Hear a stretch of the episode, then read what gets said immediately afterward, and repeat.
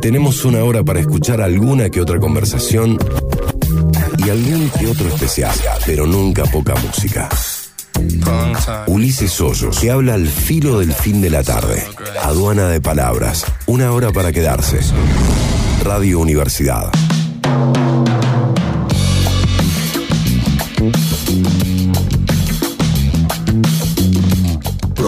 Mi nombre es Ulises Hoyos Lozano. Desde ahora y hasta antes que arranque el mejor programa de deportes de la radio argentina, vamos a estar con este segmento de apenas una hora de duración, donde van a pasar un par de cosas, un par de tres cosas, como siempre. Tenemos un par de reportajes en el cual vas a escuchar a Cristian Sassi, creador de la Sexporótica. Con él vamos a hablar del nuevo erotismo, mientras en el segundo bloque vamos a estar escuchando a Nico Brondo, que dibuja para todo el mundo. Antes, durante y después vas a escuchar música música finamente seleccionada. Hoy el especial, dentro de musicalmente hablando, es artistas no argentinos, joyitas no argentinas. Y vos me dirás, la artística, la música y las entrevistas son selecciones totalmente caprichosas. Y yo te diré, claro que sí, obvio que sí. Pero lo que no es capricho propio es capricho ajeno y viene por WhatsApp. La agenda en un solo mensaje con muchas alternativas. Y ya saben, si salen, siempre con barbijo y distanciamiento social. Tenemos una hora, nada más que una hora para usar los oídos. Bienvenidos. Esto es Aduana de Palabras,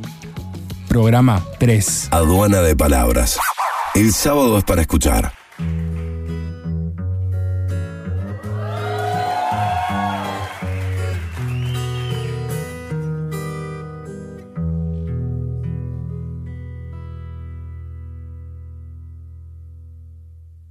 Y dice... Busca de mis bolsillos pruebas de otro cariño. En la solapa esta sonrisa me delata. Labial en la camisa, mi coartada está hecha trizas. Estoy en evidencia, engañar tiene su ciencia. Estoy hasta la coronilla.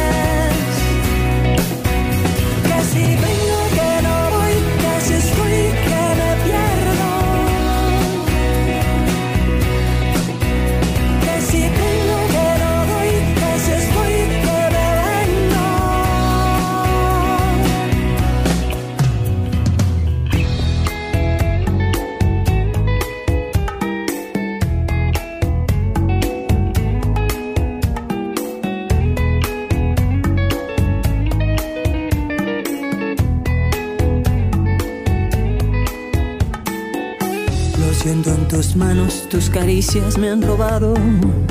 Lo huelo en tu boca, esos besos ya son de otra. ¿Quién será esa infame que no deja que yo te ame? Si yo la encontrara, le partiría esa cara. Estoy hasta la coronilla.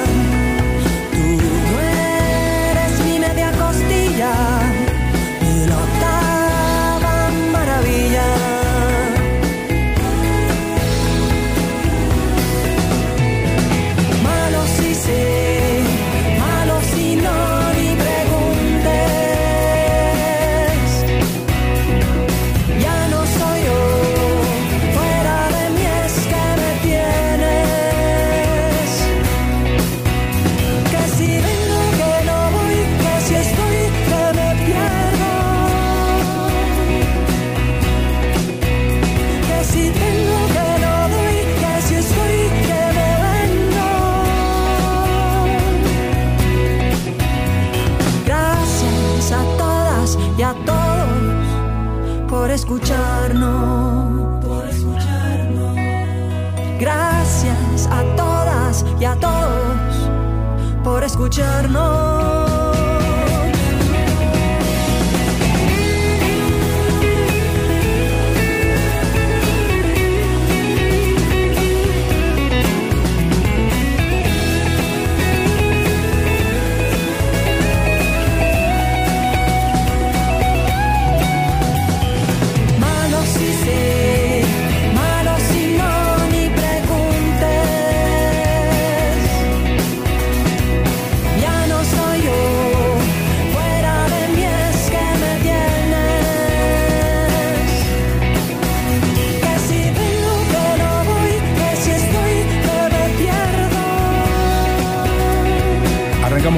Palabras escuchando un clásico, un nuevo clásico rock latino que fue propulsado por la identidad sonora y visual, muy singular la de ellos. Estamos hablando de Aterciopelados y en este caso preciso de Bolero Falaz. No solo se supone hablar de una canción que dio en el clavo, es necesariamente entender que es la génesis de un movimiento que cambió para siempre los cimientos del rock en Latinoamérica, que lejos de tratar de imitar lo que estaba pasando del otro lado del océano, se concentró en una lectura interna y genuina, desde Colombia a Terciopelados para Aduana de Palabras.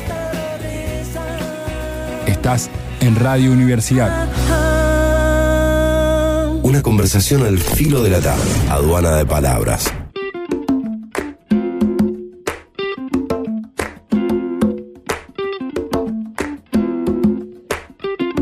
Ahora en Aduana de Palabra vamos a charlar con Cristian Sassi, el creador de la Sexpo Erótica. Sí, vamos a hablar un poco de erotismo y de las nuevas formas de consumirlo. ¿Y qué se viene para la Sexpo Erótica en este contexto? Hola Cristian, ¿todo bien? Sí, todo tranquilo. ¿Y qué estabas haciendo, Cristian? Terminando de trabajar algunas cosas para algunas ideas, pero todavía. Para ver cuándo volvemos. ¿Qué pasó este año con la Sexpo Erótica? Y lo hicimos en febrero. Y había fecha ahora de vuelta en abril. Y ahora el 16 de abril ha habido otra de nuevo. Así es. Y, En febrero habíamos agotado, nos ha ido bastante bien. Las dos fechas hicimos dos días y ahora las habíamos hecho para el 16 de abril de nuevo y la agotamos. bien. Eh, ¿Y para cuándo tenés fecha ahora, sabes? ¿Te dijeron algo? 21 de agosto. 21 de agosto. Bien. Che, ¿y la, la, la movés para otros lados, para otras provincias? ¿Está saliendo? No, no, no, no por el tema de la, de la pandemia quedó todo parado. Sí. La idea era llevarla para, para otros lados, todo, teníamos un proyecto, pero después quedó todo parado. ¿Esto qué, qué significa para vos? Es un costo económico alto, me imagino. Y sí, porque el año pasado no trabajamos directamente Y este año trabajamos en un solo día, digamos dos días en febrero y ya después nos volvieron a encerrar. Claro. Y sacamos el crédito ese de tasa cero, sacamos un montón de cosas y, y este año no tenemos nada, digamos. Che, ¿y, y cómo afrontas eso? ¿Qué, qué, qué, qué pensás hacer? ¿Te vas a, no sé, eh, No, eh, la idea es rebuscarla, esperar. Supongo, supongo que no va a ser tan largo como el año pasado. Yo supongo que ya en julio, en agosto ya vamos a estar más tranquilos y ya por lo menos vamos a poder hacer algún formato, trabajar. No, no libremente como era antes, pero sí con algún formato. bien? Eh, ¿Están haciendo alguna cosa online? ¿Te, te, te cierra ese, ese No, no formato? funciona eso, no Mm. funciona. ¿Por Funciona para algunos artistas, para algunas cosas muy especiales, pero para no no funciona. Bien. Eh, ¿Y estás laburando o, o ya te yo cargaste los, guantes con el tema de, lo- de los videos? ¿Hiciste alguna cosa más no, ya colgué todo eso porque tampoco era negocio, ya no es negocio. Ya no es negocio. ¿Y qué pensás de, de- de- de- como negocio, no? De las pibas estas Sí. que, eh, no sé, venden por un dólar eh, material fotográfico, videos. Me eh, parece que está muy bueno porque mm, no hay un, no hay un tercero, entonces está bueno eso. Entonces trabajan ellas tranquilas, se trabaja cada una de su casa, de su compu, de su celular, entonces no hay un intermediario. Me parece que está bien, las que tienen ganas lo van haciendo de- en su formato. ¿Esto crees que ayuda a, la- a industria del, sexo o no? ¿Cómo, ¿Cómo lo ves a eso? No, pues es muy distinto porque esto es algo muy erótico y, la gente lo tiene muy claro hasta dónde quiere llegar y lo otro en triple X, digamos, en otro formato y, y acá en Argentina prácticamente ya no se graba más. Hay muchos lugares que ya se frenaron porque los propios artistas de triple X se pasaron para este formato, entonces ya tienen su propio ingreso. Es como que las productoras triple X ya se están terminando básicamente. ¿Te, te gusta el nuevo, la, nueva, la, la nueva forma de consumir? Sí, es, es un nuevo formato, la gente le gusta porque se acerca más al, al público, ¿me entendés? Como que están más cerca con el público, con el, con el, con el cliente, digamos, con el, con el público. Entonces, es otro formato, para mí me parece mejor. Bien. Va variando, todo esto va variando. Antes era un formato, se grababa de una forma, después se grababa ya como de otra, como más real, y ahora son los propios artistas que se graban sus cosas. Entonces como que va, va mutando también el triple X, eh, o lo erótico. Entonces la gente va eligiendo también. Claro, eh, es como eh, la Sexpo también, que fue mutando año a año, ¿no? Exactamente, exactamente. Si vos te pones a ver, o nosotros nos ponemos a verlo cuando la largamos hace 15 años, estaba preparado para un público. Eh, de hecho, nuestro público era casi un 80% de hombres. Eh, estaba preparado para un formato y era una cosa. Y después fue mutando y hoy tenemos más del 60% de mujeres, es, otro público y otro formato.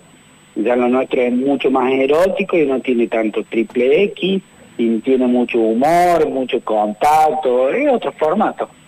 Bien, es como una Disneylandia del sexo, pero en realidad de, lo erótico, ¿no? ¿Qué onda las mujeres? ¿Se animan más? Bien.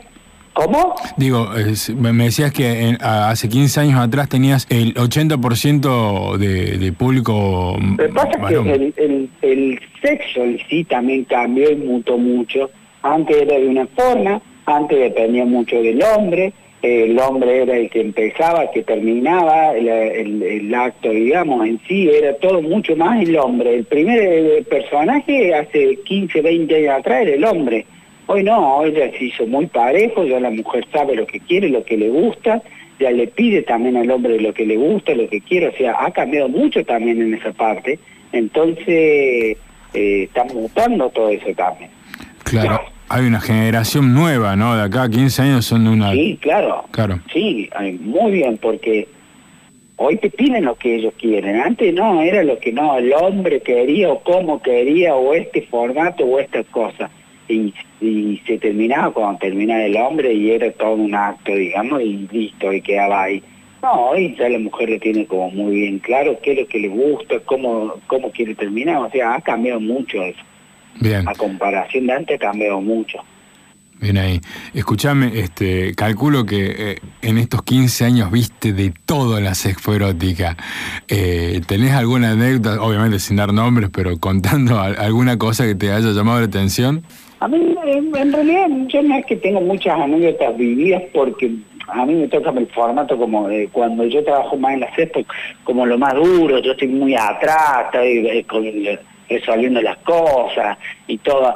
A mí me gusta cómo se divierte el público. Yo veo por ahí cuando yo me puedo escapar, a mí me gusta mucho la cómo se va divirtiendo, se va riendo el público, se va disfrutando. Eh, a mí lo que me... Yo disfruto mucho de todo lo que tiene que ver el erotismo y el humor y la diversión. Eso es lo que a mí me gusta.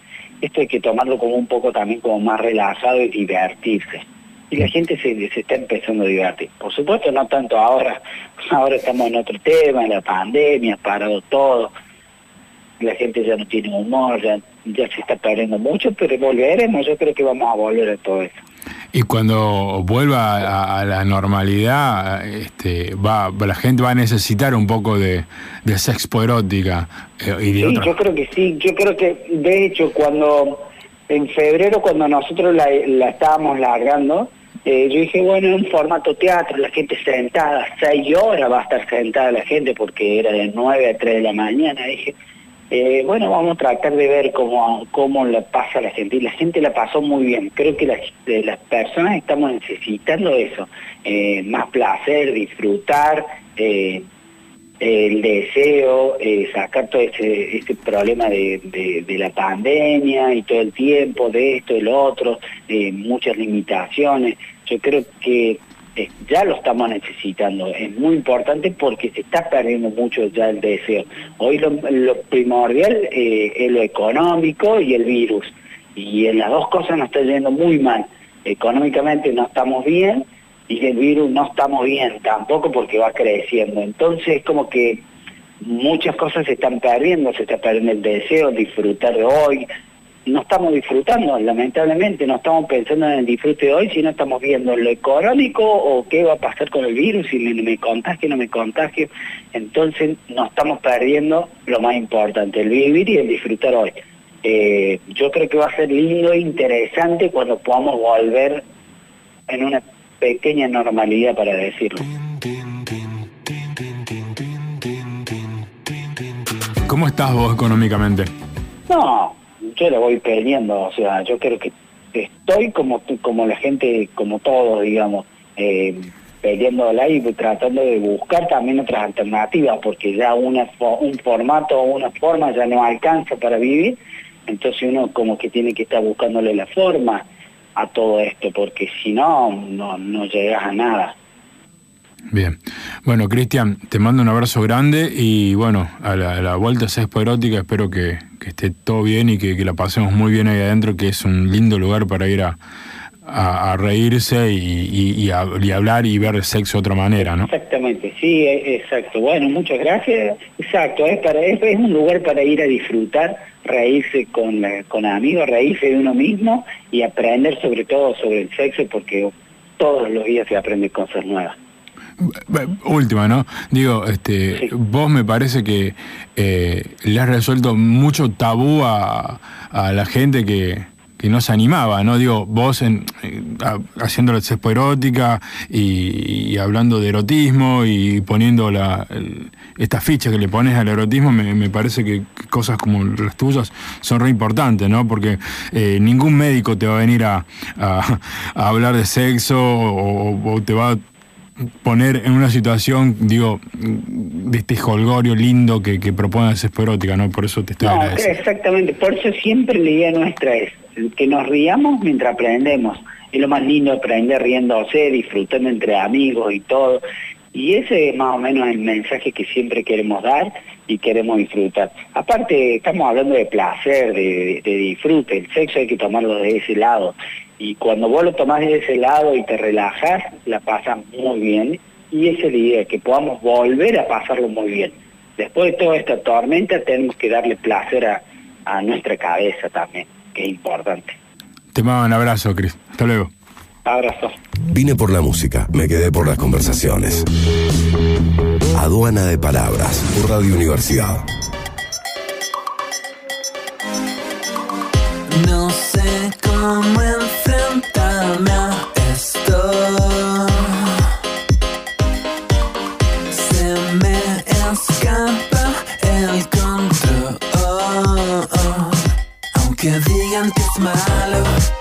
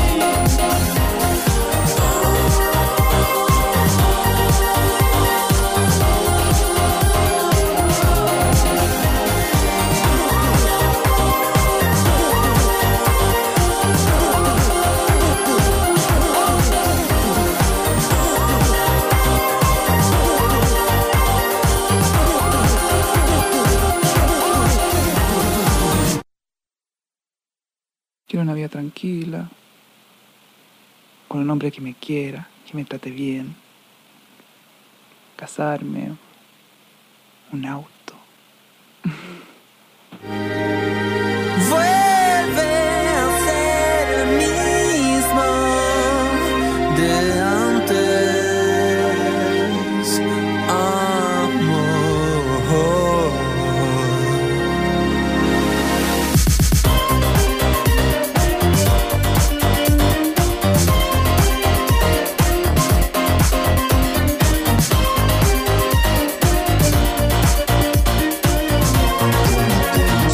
diciembre de 2011 y a tres años de la disolución de Teleradio Donoso, Alex Anguanter lanzaba su primer disco en solitario titulado Rebeldes. En este álbum se desprendía este single, lo que estamos escuchando, se llama ¿Cómo puede vivir conmigo mismo? Considerado como una de las mejores canciones pop según Rolling Stone. Viste que Rolling Stone siempre te pone lo mejor de la historia. Bueno, me parece una buena canción pop. Punto. ¿Cómo puedes vivir conmigo mismo? Desde Chile, Alex Anguanter en la tarde de Radio Universidad. Aduana de Palabras por Radio Universidad. El WhatsApp ADE. Agenda, cine, libros, música, misceláneas. En la voz de algún conocido, con alguna credencial. Hola Uli, ¿qué hace? Pucha, estaba pensando en recomendarte dos libros. Bueno, bueno, tres. Tres, pongámosle. Por un, lo que pasa es que hay uno que es inconseguible, que es Los Topos de Félix Brusoni, pero mejor acá en Córdoba. Eh, ¿Sabes que el año pasado cuando salió Relato de un Salto en Alto? Ese del Dirty Ortiz, recomendadísimo porque muestra toda la movida cultural que hubo después del 83, sobre todo ese boom de lugares, bandas, gente que conocemos, lugares donde ahora hay edificios que funcionaba tal cosa y más. Espectacular. Y el otro de nuestro amigo, de nuestro amigo Juan Cruz Taborda Varela, que fui a la presentación hace poco, a mi diestra, meteré con todas. Bueno, Uli, te saludo nomás. Habló acá Gaby Marazzi. Un abrazo grande. Aduana de Palabras, por Radio Universidad. Me da miedo cuando sale, sonriendo para la calle, porque todos pueden ver los hoyuelitos que te salen. Y el aire cuando pasa, por levantarte el cabello, y el oro que te viste, por amarrarse a tu cuello, y el cielo de la luna, que tú quieras mirarlo, hasta del agua que bebe, cuando te moja los labios. Pienso en tu mirada, tu mirada clava, una bala en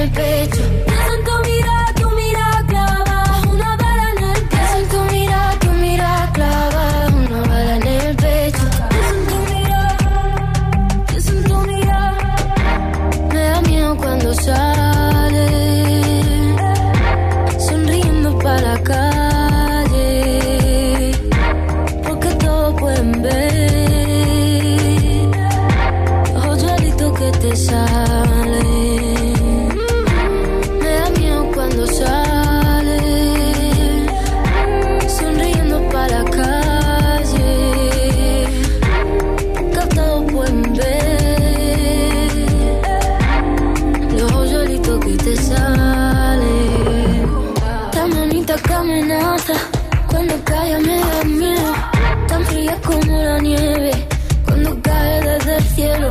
Cuando sale por la puerta, pienso que no vuelves nunca.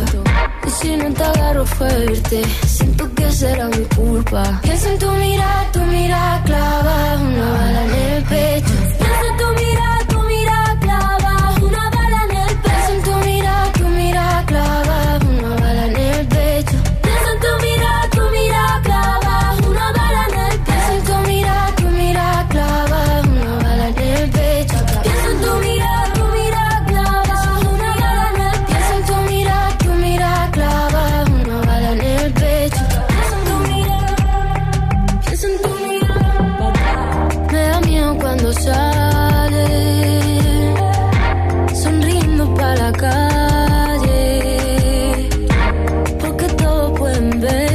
Estás escuchando es el tercer corte del primer disco Rosalía, Pienso en tu mirá. capítulo tercero del mal querer. Recibe el sobrenombre de celos y habla precisamente de una relación tóxica en el cual el hombre ejerce violencia contra la mujer, en este caso mediante la intimidación. Arrancamos la segunda media hora. Desde España, una joyita del nuevo pop español, de la mano de Rosalía. Estás escuchando Aduana de Palabras.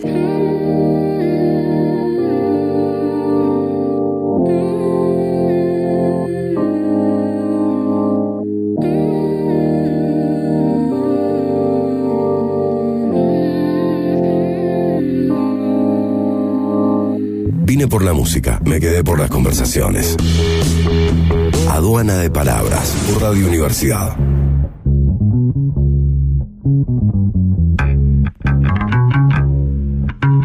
Ahora vamos a hablar con un dibujante cordobés que dibuja para todo el mundo. Un dibujante for sport. Este es Nico Brondo, en la tarde de Aduana de Palabras. Hola, Hola, hola. ¿cómo andás, Nicolás? Buenas, buenas. ¿Cómo va? Bien, viejo. ¿En qué momento te encuentro del día? Eh, Me encontrás bocetando una página de cómics. Bocetando. Así es. ¿Cuántas veces. ¿Cuántas veces bocetás por día? No, no, por lo general trato de sacar una página al día, así que una vez, digamos. El boceto lleva lo que tenga que llevar. A veces lleva medio día, otras veces lleva un día. Se trata de que no, pero uno ya tiene más o menos la imagen en la cabeza y va, hace otros bocetitos más chiquitos, las miniaturas y más o menos como que lo que dice el guion ya, ya está medio plantado, digamos. Bien, ¿y esto es guion propio o guion ajeno? Esto es un, estoy haciendo, es una adaptación de una película de Estados Unidos independiente, una película independiente que se llama Spare Parts, que se estrena ahora en junio, junto con la salida del cómic y con la editorial con la que estoy trabajando que se llama Behemoth. Eh, eh, todo empezó con que el guion, la adaptación le iba a escribir el mismo editor de la editorial y por cuestiones de tiempo, como yo también escribo y le había mostrado varios proyectos a él míos, escritos y dibujados por mí, me, ofreció escribirlo a la adaptación, así que me puse a escribir yo la adaptación, se las mandé, la aprobaron, les gustó mucho y ahora ya estoy ya dibujando, digamos, el, lo que es el guion ese que adapté, así que medio y medio, o sea, medio lo escribí yo, medio lo escribió el guionista que en este momento no me acuerdo el nombre, que ya te lo busco. Este, es una película de terror, eh, medio slasher, eh, gore, hay mucho cyberpunk también, es muy, está, está- muy bueno. ¿Te, te sentís cómodo con el cyberpunk vos, no? David Murdoch y Steve Rustov. Rustov. Un saludo para él, guionista. para Le ellos. mandamos un besito. Un beso grande. Eh, sí, sí, el, el cyberpunk sí es, es como mi, mi lodo, es mi lodo favorito. De vez en cuando me gusta por ahí apartarme un poco, eh, pero pero sí, sí, me gusta mucho. ¿Qué, qué, qué, qué- qué tiene el cyberpunk que no tenga el, el resto de, de- de las categorías? No sé, el, subgénero del- cyberpunk creo que impactó muchísimo más de- desde el cine, ¿no? O sea, más por lo visual. Hoy a mí lo que me impacta es, es lo actual que es, digamos. El cyberpunk es un subgénero de la ciencia ficción que, que te muestra eso, la tecnología al servicio de todos, pero todos sumidos en una pobreza absoluta, una superpoblación tremenda, este, gobiernos CEOs, este, controladores de todo y, y superguachos, y bueno, los robots, ¿viste? Los autos que vuelan, que eso todavía no lo tenemos, pero el tema de decir de repente, estoy comiendo arroz todos los días, pero tengo un iPhone con el que puedo conectarme a la red y hablar de repente con personas de, otros países, o, enterarme de noticias al instante, es muy cyberpunk. es muy cyberpunk. Eh, ir a cualquier casa y ver la computadora o las cosas que tiene, los- el cablerío es muy cyberpunk hoy, en la vida real. Eso es lo que me llama la atención del cyberpunk ahora.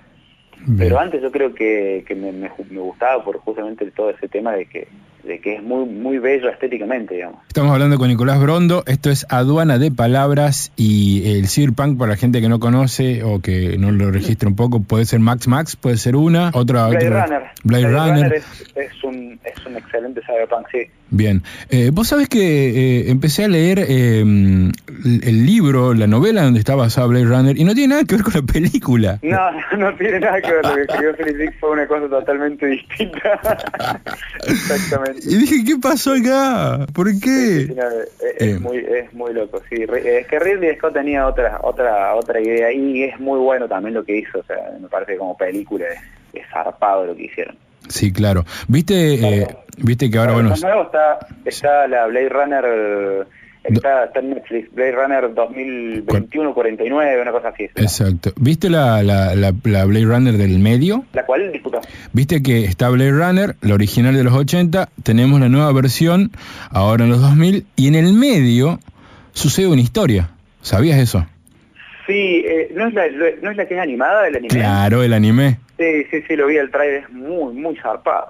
Sí, está muy Sí, bien. se habrá estrenado eso, sí, sí, es muy, muy lindo. Dura Muy lindo. 14 minutos y la verdad que es, es un polvo, boludo. Ah, no, no, lo vi, yo vi el tráiler nomás, no, Claro. no vi el, el corto. Eh, qué lindo, qué A- lindo. altamente Sí, recomendable. bueno, perfecto, perfecto. Este, ¿qué te estaba para decir? Antes, antes que sigamos, quiero agradecerte el espacio, agradecerte la invitación a Eli, que me puso en contacto conmigo, unos grosos, la verdad que dice gracias por contestarte rápido y sí, estas cosas se contestan rápido porque se agradecen así, digamos, se, se- se trabaja rápido. Muchas gracias, muchas gracias. Para lo que, que te conocemos un poquito, por lo menos sabemos que sos un, un ser importante de esta ciudad y esta ciudad a veces es un poco ingrata con, con ciertas personas y más como personas como vos. Entonces me parece más que válido charlar un ratito y que me cuentes en qué andas. Contame de, de- de- de mi homónimo, de Ulises, ¿qué es? Eh, Ulises. Ulises es, fue, era un dibujo de un chico con cuerpo humano y cabeza de lobo, eh, de lobo, no un lobo cartoonizado o humanizado, sino un lobo, lobo, un perro eh, salvaje. Y mm, Connelly, Damián Connelly, guionista este, oriundo de Lanús, pero que vive ya hace unos seis años acá en Córdoba, me dice, ¿puedo hacer una historia de eso? Me dice, porque tengo justo una idea de que es un chico con cabeza de lobo y que vive en el bosque y que se medio de terror. Sí, le digo, dale. Nosotros en esa época estábamos haciendo Psycho Candy. Este, y, y bueno, también escribí un guion. Yo lo empecé a dibujar muy tímidamente y mm, un buen día me, me manda un mensaje a Damián y me dice, eh, Ulises se va para España. Bárbaro, le digo, ¿cómo es la cosa? Y hay que dibujarlo ya, porque...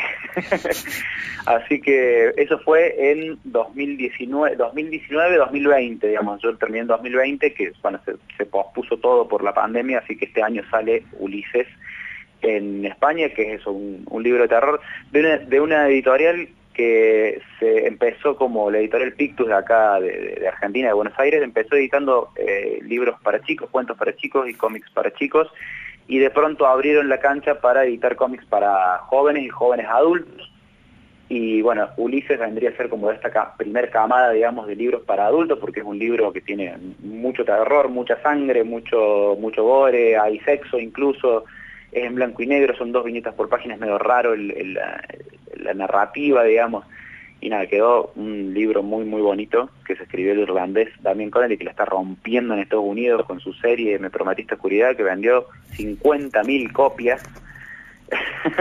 Un un delirado de la vida. Sí, sí, sí, no, la verdad que Damián, un, un maestro, como la, la clavó al ángulo, Damián Connelly.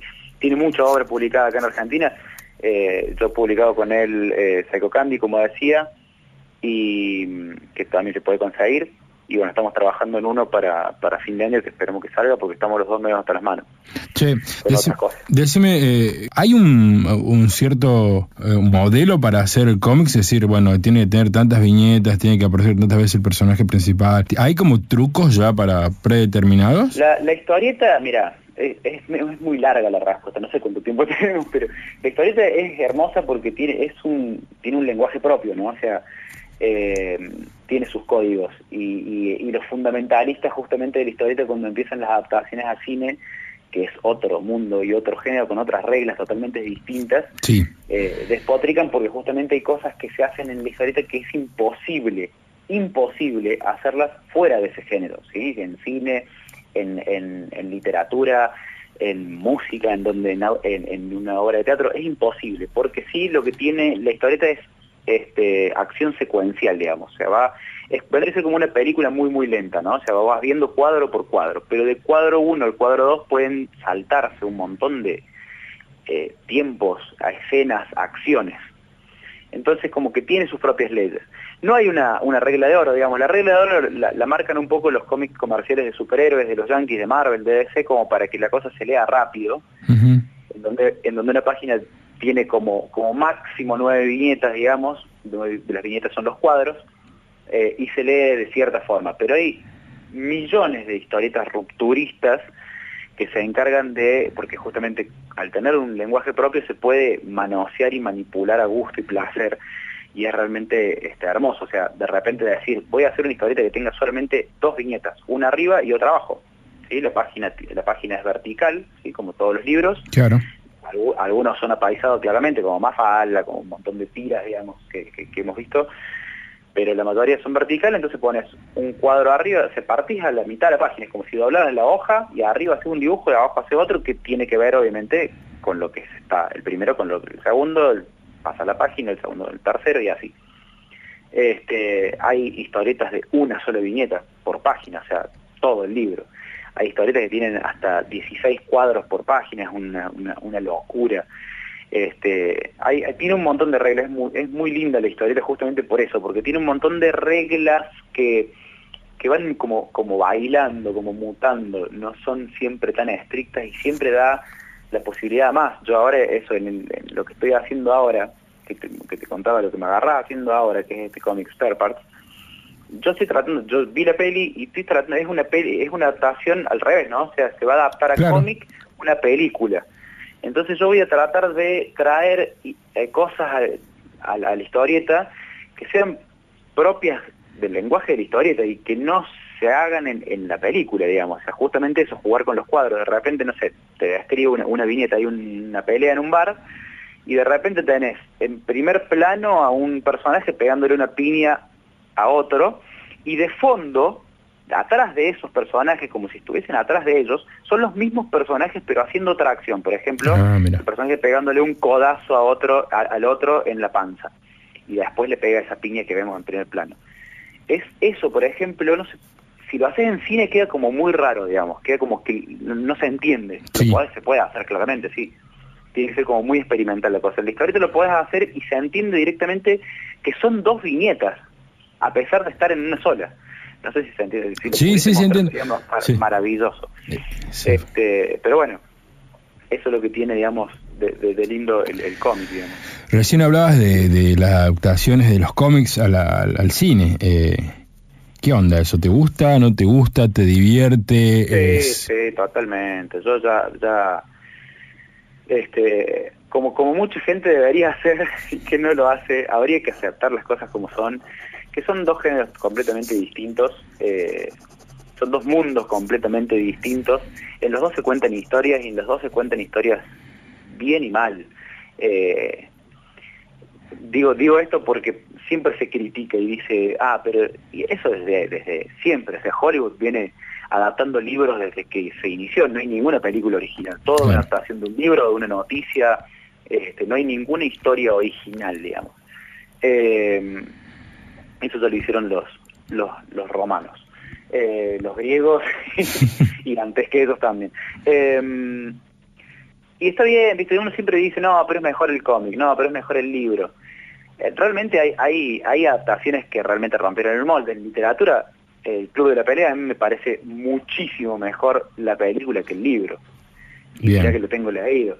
Eh, en historieta hay, hay varios casos, hay varios casos, pero justamente lo que tiene historieta es esta parte visual, que es muy visual justamente por este tipo de, juegos que se puede lograr con las viñetas, que al pasarla, digamos, a, otro ámbito medio como que, que tropieza un poco.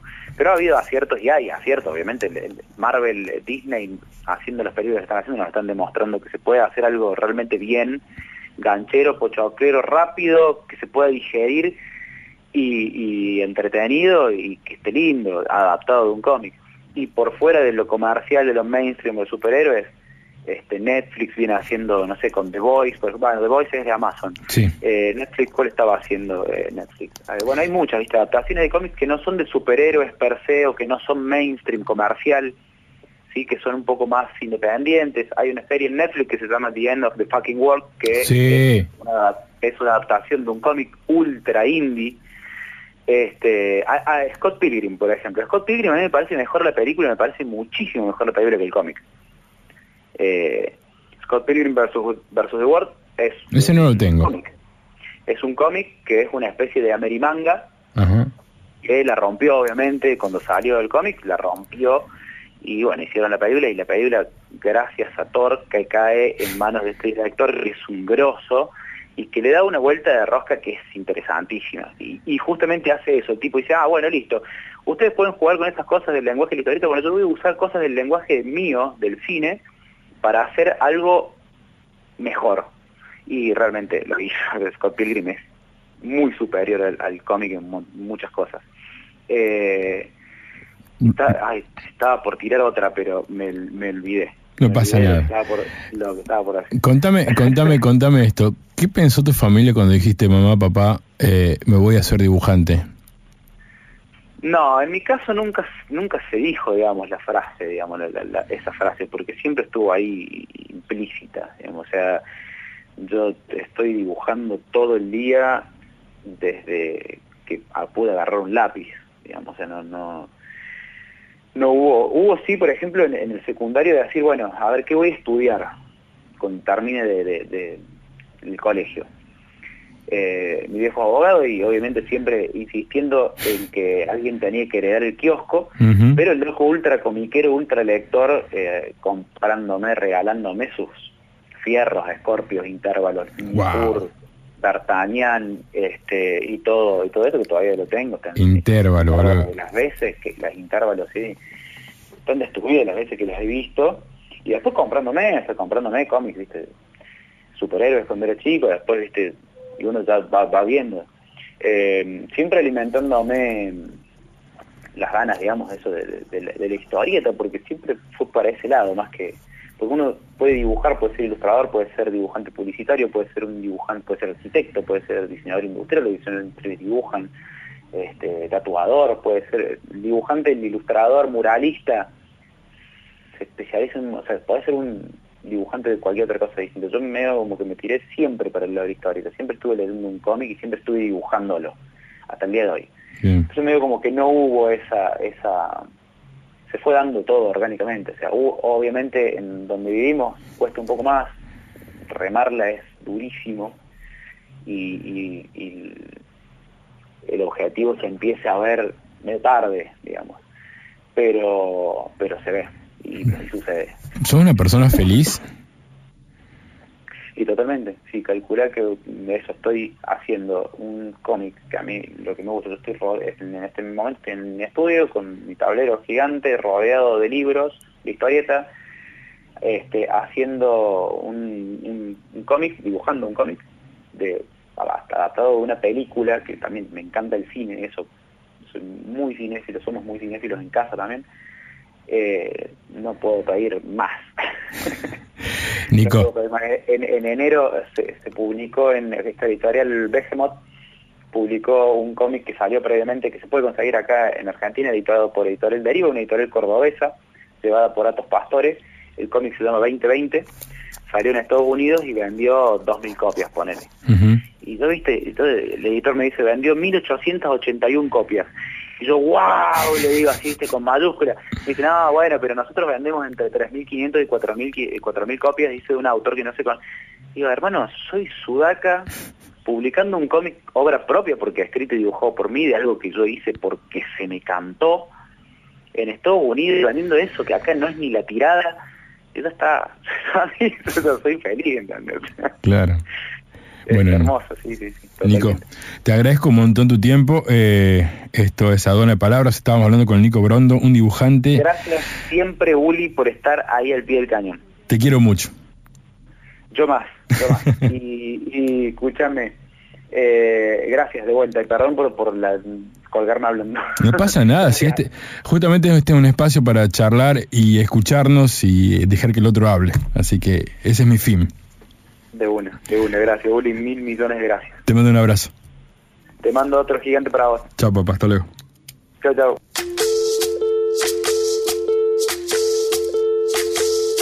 Soy, soy lo que dejaron, soy toda la sobra de lo que se robaron. Un pueblo escondido en la cima, mi piel es de cuero, por eso aguanta cualquier clima. Soy una fábrica de humo, mano de obra campesina para tu consumo. Frente de frío en el medio del verano, el amor en los tiempos del cólera, mi hermano. El sol que nace y el día que muere, con los mejores atardeceres. Soy el desarrollo en carne viva, un discurso político sin saliva.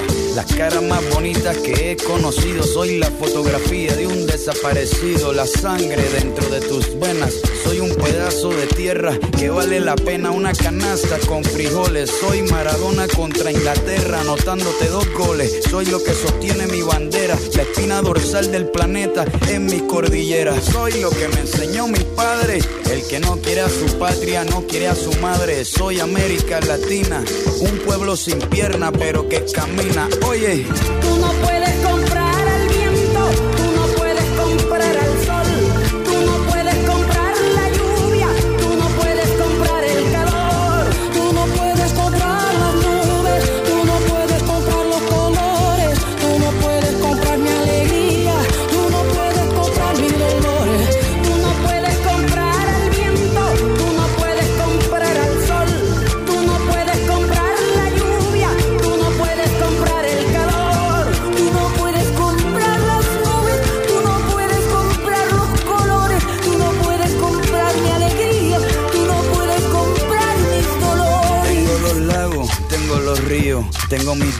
cuando me sonrío, la nieve que maquilla mis montañas, tengo el sol que me seca y la lluvia que me baña, un desierto embriagado con peyote, un trago de pulque para cantar con los coyotes, todo lo que necesito.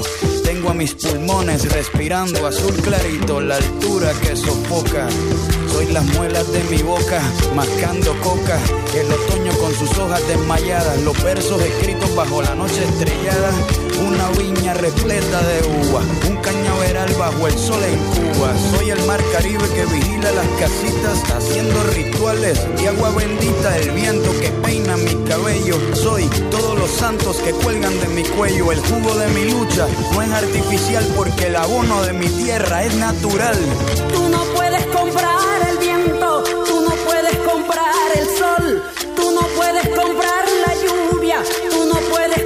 el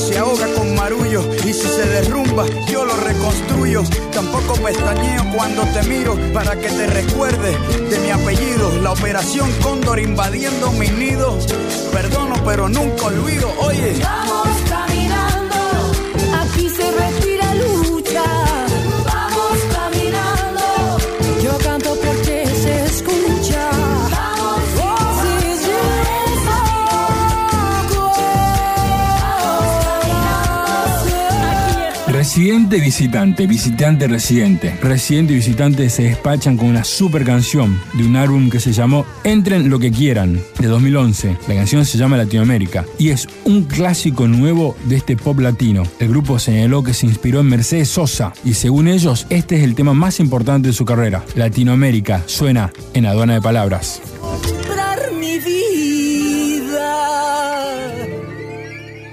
Aduana de palabras. El sábado es para escuchar.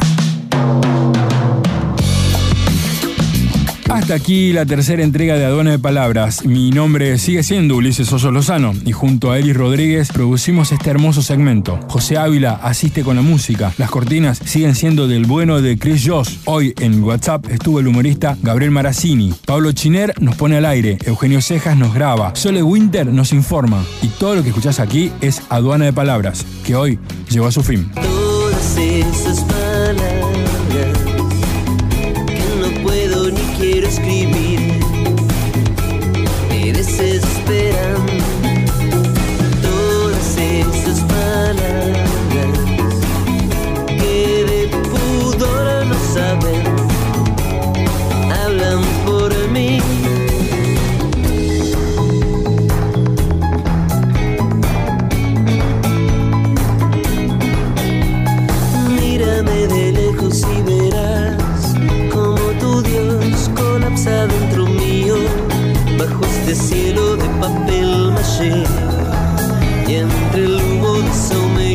Pachulí estás un paso de que todo te resbale. Y yo a punto de decir lo que no soy